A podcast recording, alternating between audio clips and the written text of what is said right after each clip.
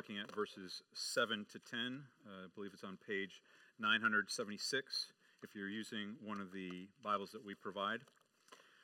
So last week we began uh, working our way through this very long sentence at the beginning of Ephesians, which goes from verse 3 to verse 14. It's one sentence in the original Greek language, but it is about five sentences in ours. And uh, as we talked about last time, that uh, this is a great benediction where Paul is blessing God for being a giver of all sorts of spiritual blessings in Christ Jesus.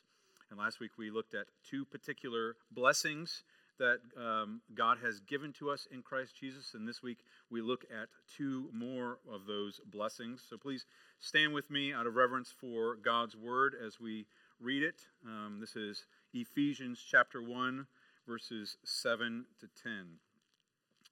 In him we have redemption through his blood, the forgiveness of our trespasses according to the riches of his grace, which he lavished upon us in all wisdom and insight, making known to us the mystery of his will according to his purpose, which he set forth in Christ as a plan for the fullness of time to unite all things in him, things in heaven and things on earth. And friends, so ends the reading of God's word. And what do we know about God's word? It is no empty word for us, but our very life. Let's pray together. Oh, Great and merciful God, we do pray that you would bless your word. This is indeed our very life, our very hope that you have revealed to us by your Spirit. And so may your Spirit give us eyes to see of the riches of your grace in Christ Jesus this morning, even as we exalt him in our thoughts and our minds and our hearts. And we pray this in Christ's name. Amen. Please be seated.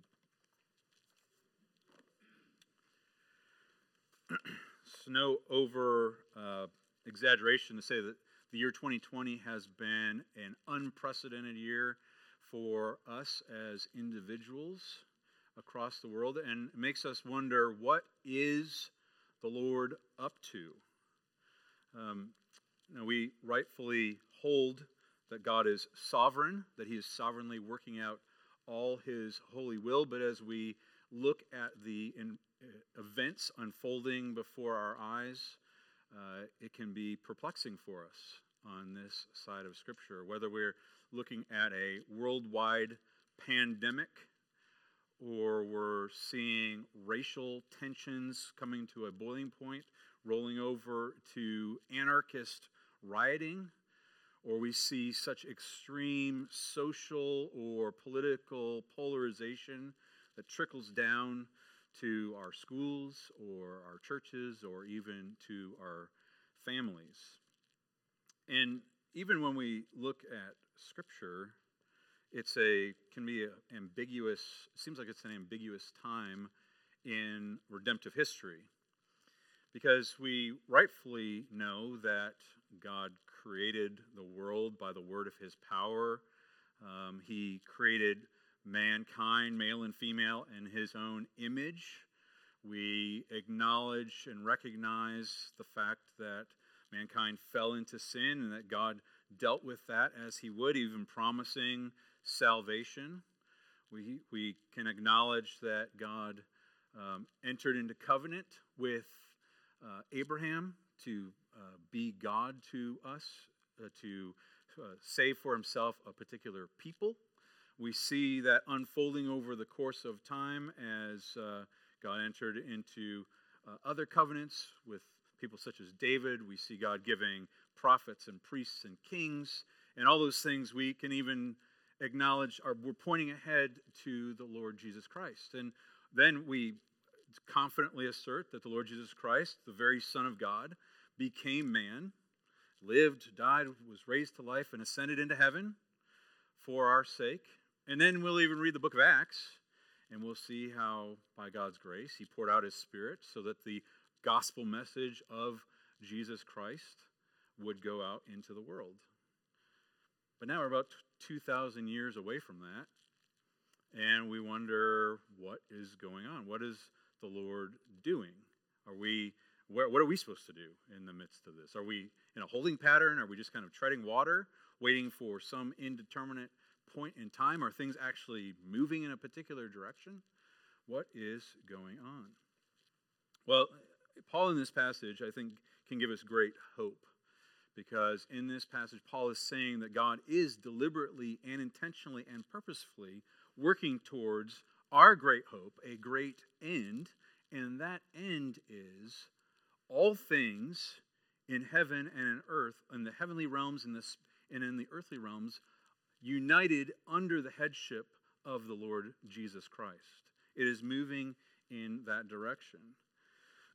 and as we talked last week, um, this is part of this broader text from 13 to 14 in chapter 1, where Paul is talking about these blessings that we have in Jesus Christ. And today, in today's passage, Paul basically says that not only has he blessed us, but he has lavished on us the riches of his grace. He's lavished on us the riches of his grace. And as he describes these two other blessings, and these two other blessings that we see are his redemption in Jesus Christ and his revelation of his plan in Jesus Christ. His redemption and his revelation. So uh, we start uh, by looking at revelation or redemption. He says, In him, in Christ, we have redemption through his blood, the forgiveness of our trespasses, according to the riches of his grace. So, one of our favorite titles for the Lord Jesus Christ is Redeemer. In fact, many of us uh, used to be members of a church called Redeemer. But, kids, have you ever stopped to think about what the title Redeemer means? So, Redeemer is somebody who redeems, and that process of redeeming is called redemption. But what does redemption mean? Paul says here, in him we have redemption through his blood. What is redemption? Now, some of us would probably answer deliverance. It's uh, deliverance from something, it's salvation from something. Thinking about that passage that we read from Exodus chapter 6, where God delivered his people out of bondage and slavery to Egypt. Or we might think about his delivering us from bondage to sin. And deliverance is certainly a part of what redemption involves, uh, but it's a little bit more than that. Because when we when we talk about redemption, it is we're talking about um, purchasing something at a price. So it is deliverance or liberty or release at a price. A similar word to redemption would be ransom. So a ransom is granted liberty or release at a purchase price. And so when we talk about we have been redeemed, we, that we have redemption in his blood, there is a purchase, uh, a purchase price. So, we, but we need to ask when he says we have redemption in his blood. Um, if we were we have been granted liberty or release or deliverance from something, what is it that we've been released from? What is it that we have liberty from? What is this redemption for? And he doesn't say specifically in this passage. He starts to hint at it, but he doesn't say specifically. And I think if we scour the pages of Scripture, we might see two key things that we have been redeemed from. The first is we have been redeemed from sin, and the second is we've been redeemed or delivered from the law. Sin and law. So, first, we've been redeemed from sin. He says here in this verse, he says, We have redemption through his blood, the forgiveness of our trespasses. When we talk about being redeemed from our sin or delivered from our sin, we have been redeemed from the guilt of our sin. So our sin makes us guilty in the sight of a holy God. It makes us guilty of committing an offense against him. But if we have been granted, we have forgiveness of our sins, then we are no longer guilty. We're, we're, forgiven because we have redemption in his blood, that Christ Jesus became guilty with our guilt.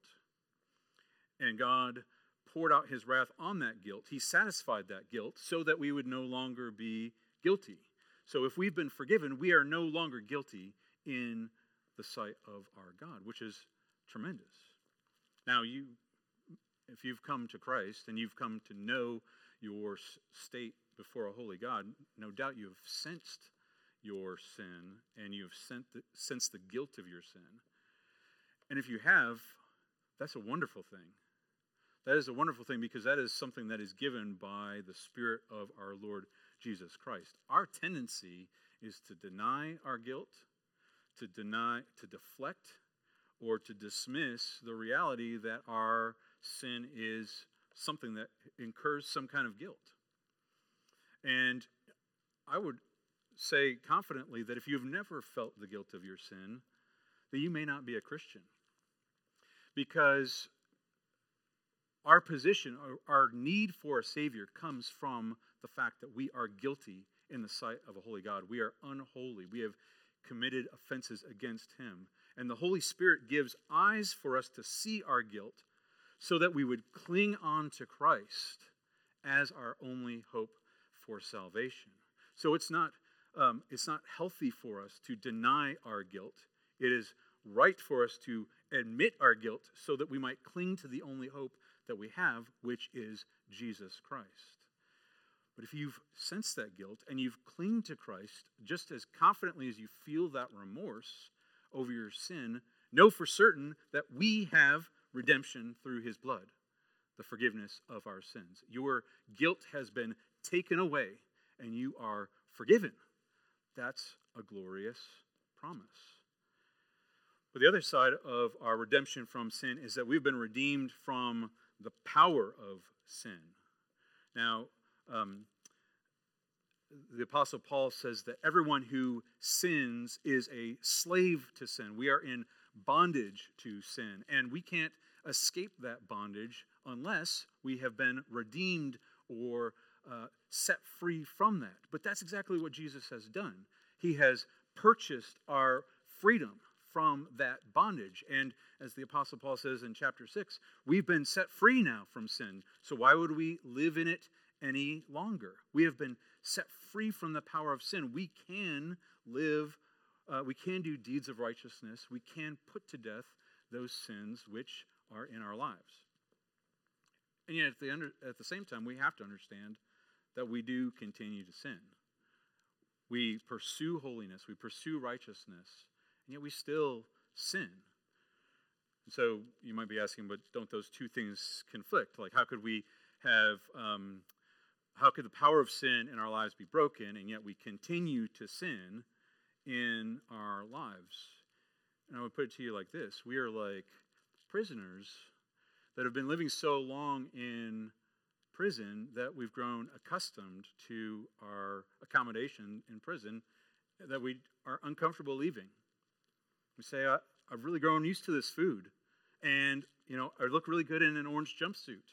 And it's really comfortable. And I know all my prison mates. And there's something about freedom and a new life and change that is terrifying. I'm not sure that it's better than what I have. Um, but we have been set free from that. And we need to um, move away from that. When I was in the Army, uh, in ROTC in college, we would go on these field training exercises. And depending upon how long we were, or what we were doing, and how strenuous it was, and how involved we were, we might go sometimes without changing our clothes. And uh, it doesn't take too long, you know, just a little bit of exertion and a little bit of sweat, and cer- a certain couple things start happening with your T-shirt. Starts happening, sticking to your body, it's clinging to your body and it starts to smell. But, friends, uh, we have had our sins clinging to us uh, so tightly that we become smell deaf. We don't notice the smell. Uh, we don't, but they are odious. They are repugnant in the eyes of our God, and we cannot live with them any longer. We've been called to do much more. We've been called to peel off that those sins and to put on the glorious dress of our Lord Jesus Christ and to walk in the newness of, that we have. As it says in Hebrews, let us throw out every weight and the sin that clings so tightly, and let us run with endurance the race that has set, been set before us. We have been set free from the power of sin. We must not live in it any longer. Um, but in addition to being uh, released or given liberty from sin, we've also been released from the law. And just a few different ways there. First, we've been released from the curse of the law. So the law tells us that we must live in a particular way, and if we break the law, then we are liable to its curse, death, and uh, all the like, everything that is liable for the, the curse of the law. But in Christ Jesus, we have been set free from the curse of the law because he obeyed the law perfectly, so that in him we have obeyed the law perfectly, and in his body he endured the curse for us. As it is said, everything, everyone that hangs on a tree is cursed. So he hung on the tree to be cursed for us. So that curse no longer falls on us. We've been released from the curse.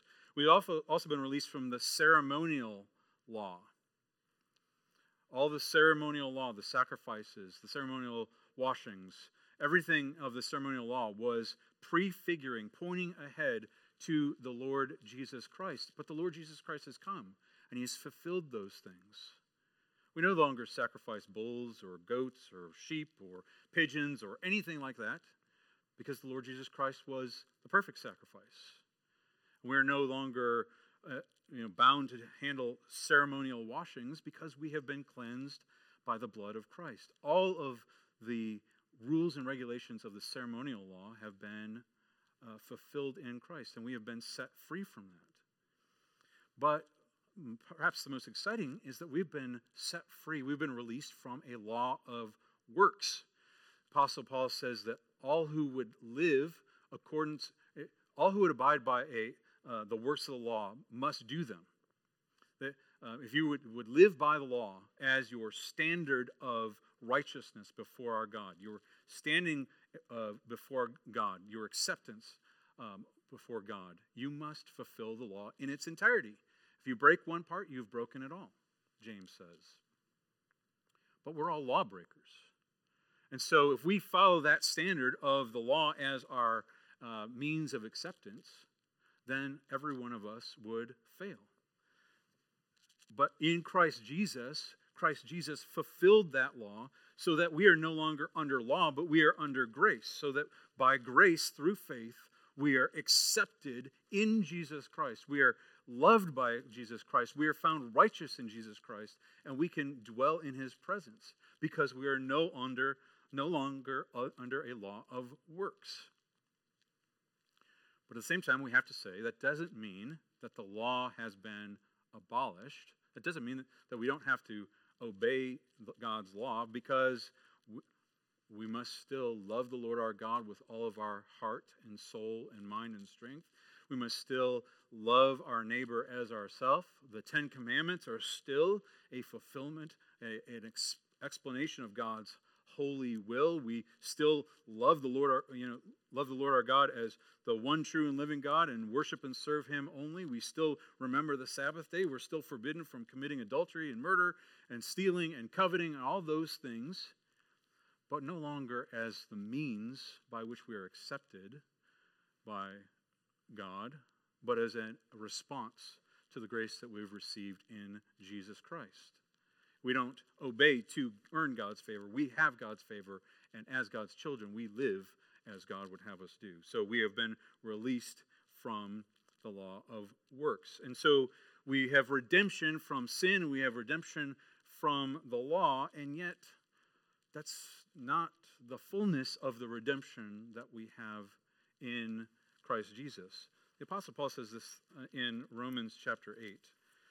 And just bear with me as I turn there in verses 22 and 23, he says this For we know that the whole creation has been groaning together in the pains of childbirth until now. And not only the creation, but we ourselves, who have the first fruits of the Spirit, groan inwardly as we wait eagerly for adoption as sons, the redemption of our bodies.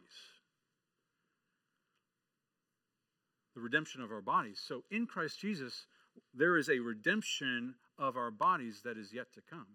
And so the redemption is not merely a spiritual redemption, it is a redemption of all of creation. And this is something that Paul says that we are waiting for, that creation is groaning, and we are groaning. We feel this tension, that things are out of whack, they're not right. Um, and we're waiting for that consummation. And he says, we're waiting for that redemption to come. And so, what we have to see is that these things that we have, this redemption from sin and this redemption of law, are a first fruits, a taste of the fullness of the redemption that we have in Christ Jesus as he redeems all of his creation. And we see those the glimpses of that now, even in the liberty that we have from sin and the liberty that we have from the law. Well, I mentioned that um, redemption is payment at a price. But did you notice the price? It says, we have redemption through his blood. Through his blood. We have been set free by the blood of Christ. Notice it doesn't say uh, we have redemption through his death, though we might say that, but he says specifically his blood. And throughout Scripture, blood is, plays an important part of the, the biblical story, doesn't it? Um, covenants were ratified in blood. Things, the common things were purified by the sprinkling of blood. When something was sacrificed, the blood was required.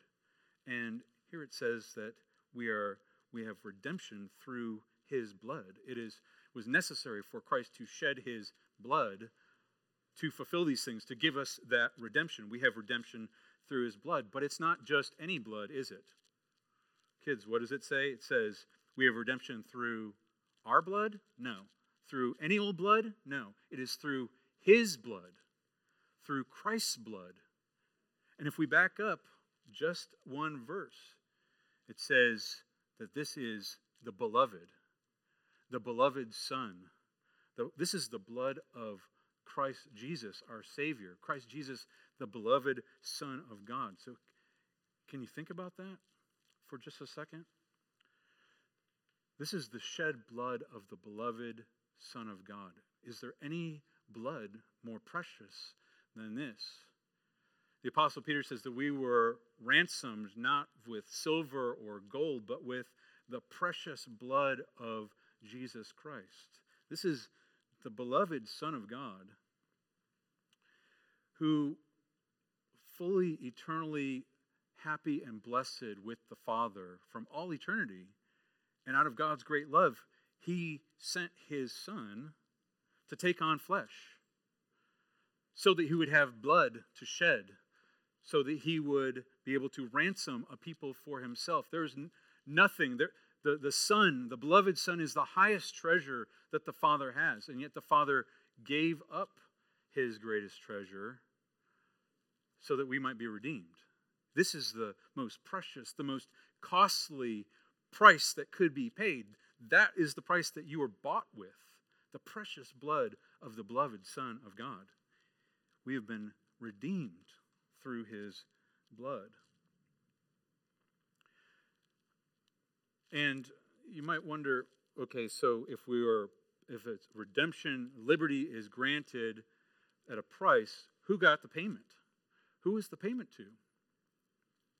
Now, people across history have answered this question wrongly by saying Satan was the recipient of this payment, as though God or Christ Jesus paid, shed his blood to pay Satan to uh, release us from his clutches. That is, that is false.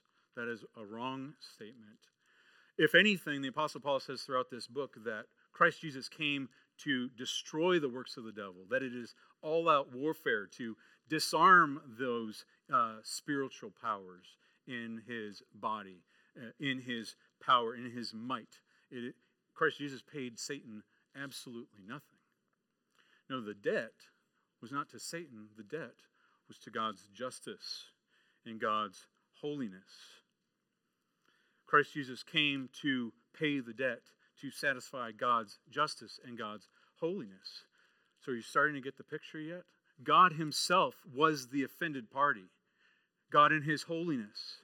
And yet, out of His lavish grace, the riches of his grace, he said, I will solve this problem by sending my beloved Son to take on flesh and to pay the penalty that is due me, so that these recipients of my grace might be adopted as my children and might glorify me forever and ever.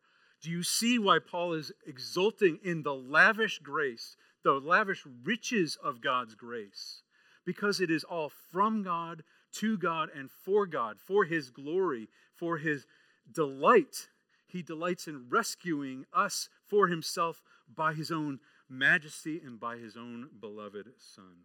This is a glorious gift that we've received in Jesus Christ. But do you also notice what it says? It says that he, he uh, it was this according to the riches of his grace, which he lavished on us in all wisdom and insight. And that's phenomenal because let's think about what that means. That means that from eternity past, God, in his wisdom, in his intellectual insight, conceived of this plan. This was his plan. Before anything had been created, before any one of us had sinned against God, he conceived of this plan to exalt himself through giving of his blessed son. This is it was it was deliberate. It was intentional. It was wise. It wasn't a haphazard or reactionary response to mankind. This was God's plan from day one. This is an amazing thing. And praise God, He reveals that plan to us. Because if the first thing that He talks about is that we have redemption through His blood, the second thing is that He reveals that plan to us. He says, um, in verse 8, He lavished on us in all wisdom and insight, making known to us the mystery of His will, according to His purpose, which He set forth in Christ as a plan for the fullness of time to unite all things in Him, things in heaven and things on earth. Now He says to, that He made known to us the mystery of His will. Now, this word mystery is a word that He likes to use in the book of Ephesians. And what it really just means in this case is it's something that was concealed, something that was not understood. Uh, one of the New Testament writers talks about how the New Testament or the, the prophets were searching eagerly to try to understand what the Spirit of Christ in them was pointing to. This was in the Old Testament. And it was revealed to them that they were serving not themselves but us. Uh, it, was it was a mystery that was concealed, um, but has now been revealed. And it says um, that this was according to the, his good pleasure. Uh, notice that it says, um, He made known to us the mystery of his will according to his purpose. And we said last week that when Paul says this, you could translate it as according to his purpose or according to his good pleasure. He wants you to know this. He delights in revealing his will. This is something that was concealed for from creation up until the Lord Jesus Christ, but now in Christ Jesus has been revealed. Um, people make a big deal about wedding engagements, and for good reason. And I remember um, when I had made the decision that I was going to ask Andre to marry me I, my, my planning went into motion. I started thinking about how I was going to ask her what, what was going to be the process and wanted to create the, the perfect situation. And my planning uh, took had to go through some particular steps. Like I had to figure out, I had to ask her kind of sneakily, you know, what, what kind of ring she wanted because I wanted to have a ring when I asked her. And I had to go off and I had to purchase it without her knowing. And um, then when when I got real close, then I had to go over to her parents' house without her knowing and ask her dad. And once um, her dad had given me permission to ask her to marry me, then uh, it was just a matter of me waiting for just the right time to reveal the mystery of my plans to her. Now, if you think about it from her point of view, she had no idea what my plans were. Like I had revealed to her my love for her and my intent to uh, be committed to her. But she didn't really know. She had to just go off of my word. She didn't uh, see these things. And so she was wondering, well, is he going to ask me or is he not?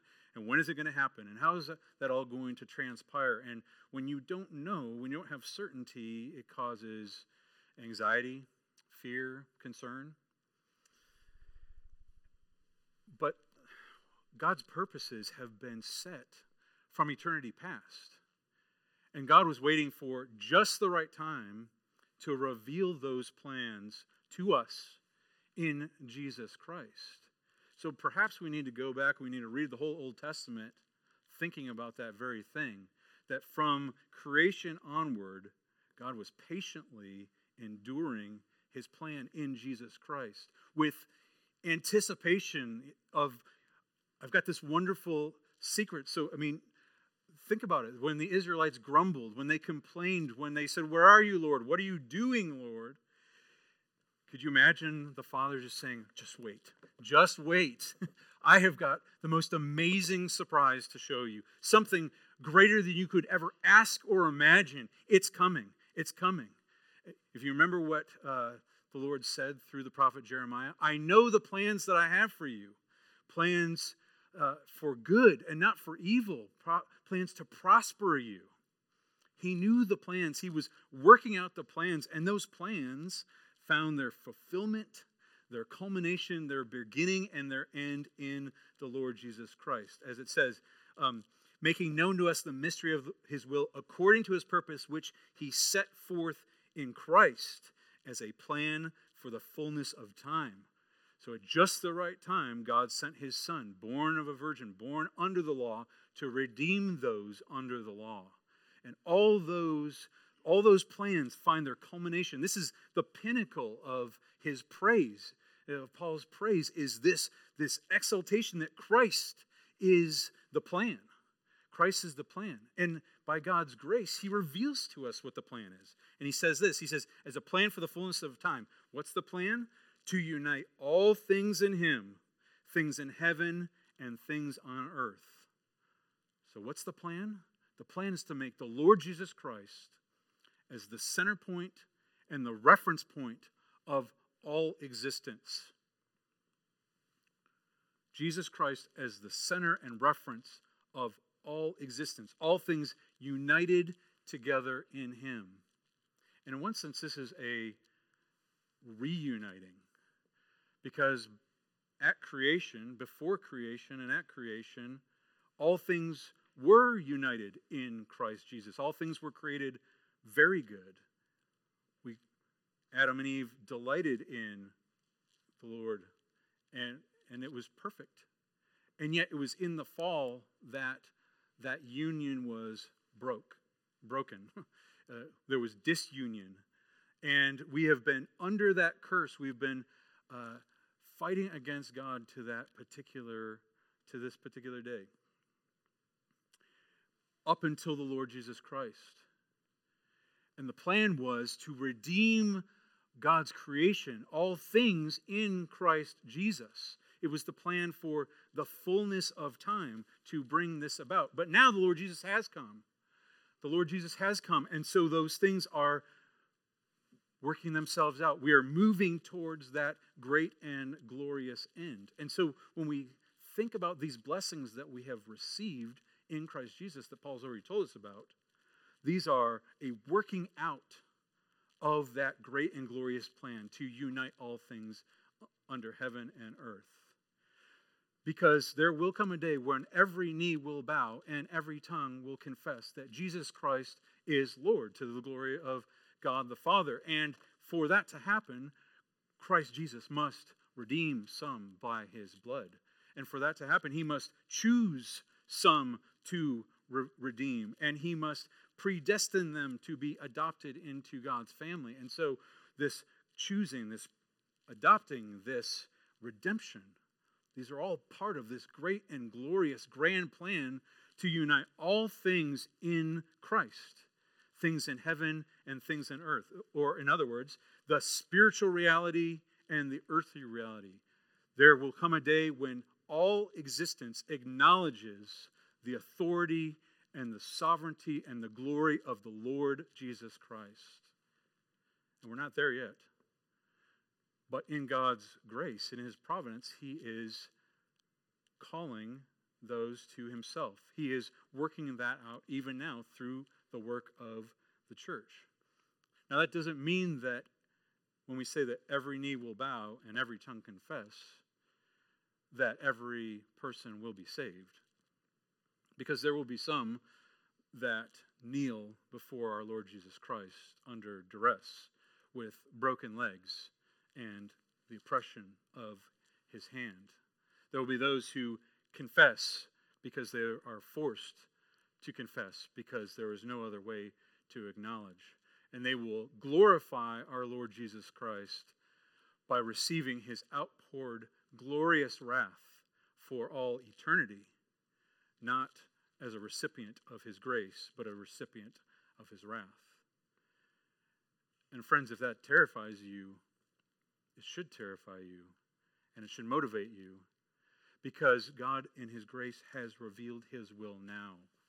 Christ will be the, the center of all existence, and now is the day of salvation. Now is the day when we can confess Jesus as Lord and receive the grace and the redemption that are ours in Christ Jesus. If you've never admitted that Christ is Lord, if you've never submitted to his will, today is the day to do that. Submit to him. Confess him as our as your king because he is the King of Kings and the Lord of Lords, and he will pour out his grace and his mercy upon you. And if you have confessed Christ as your Savior, how that ought to motivate you to put to death those sins and to pursue uh, righteousness and holiness. Christ has, has come to cleanse you from those things and to bring you into his presence. And how that ought to motivate us as a church and as individuals to share this knowledge that we've been given to our friends, to our coworkers, to our neighbors, to those who don't know of this grace, that we might uh, love them, that we might glorify our, our God as we uh, reveal this grace that we have. We must flee to Christ because he is the beginning and the end of all of God's plans. There is nothing greater than the Son of God who has come to save his people. Well, friends, 2020 has been a tough year. We're only halfway through, but it's been a tough year.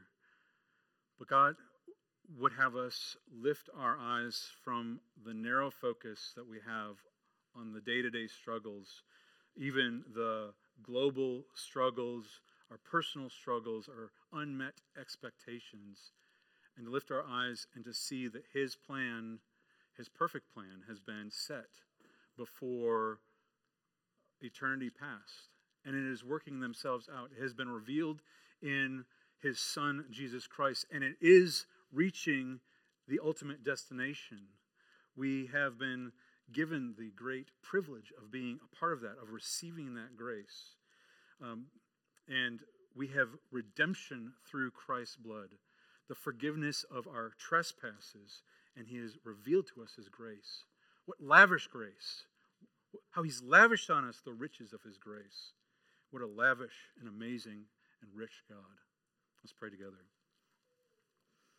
Father, thank you for the treasures of your grace, which are all found in your Son, Jesus Christ. We do pray that you would help us to understand these things more deeply of your immense love for us, that you would give up your only Son. And if you've given up your Son, how will you not give us graciously all things, every spiritual blessing in your Son, Jesus Christ. Would you help us to be found in him that we might praise and glorify and adore you? And we pray all this in Jesus' name. Amen.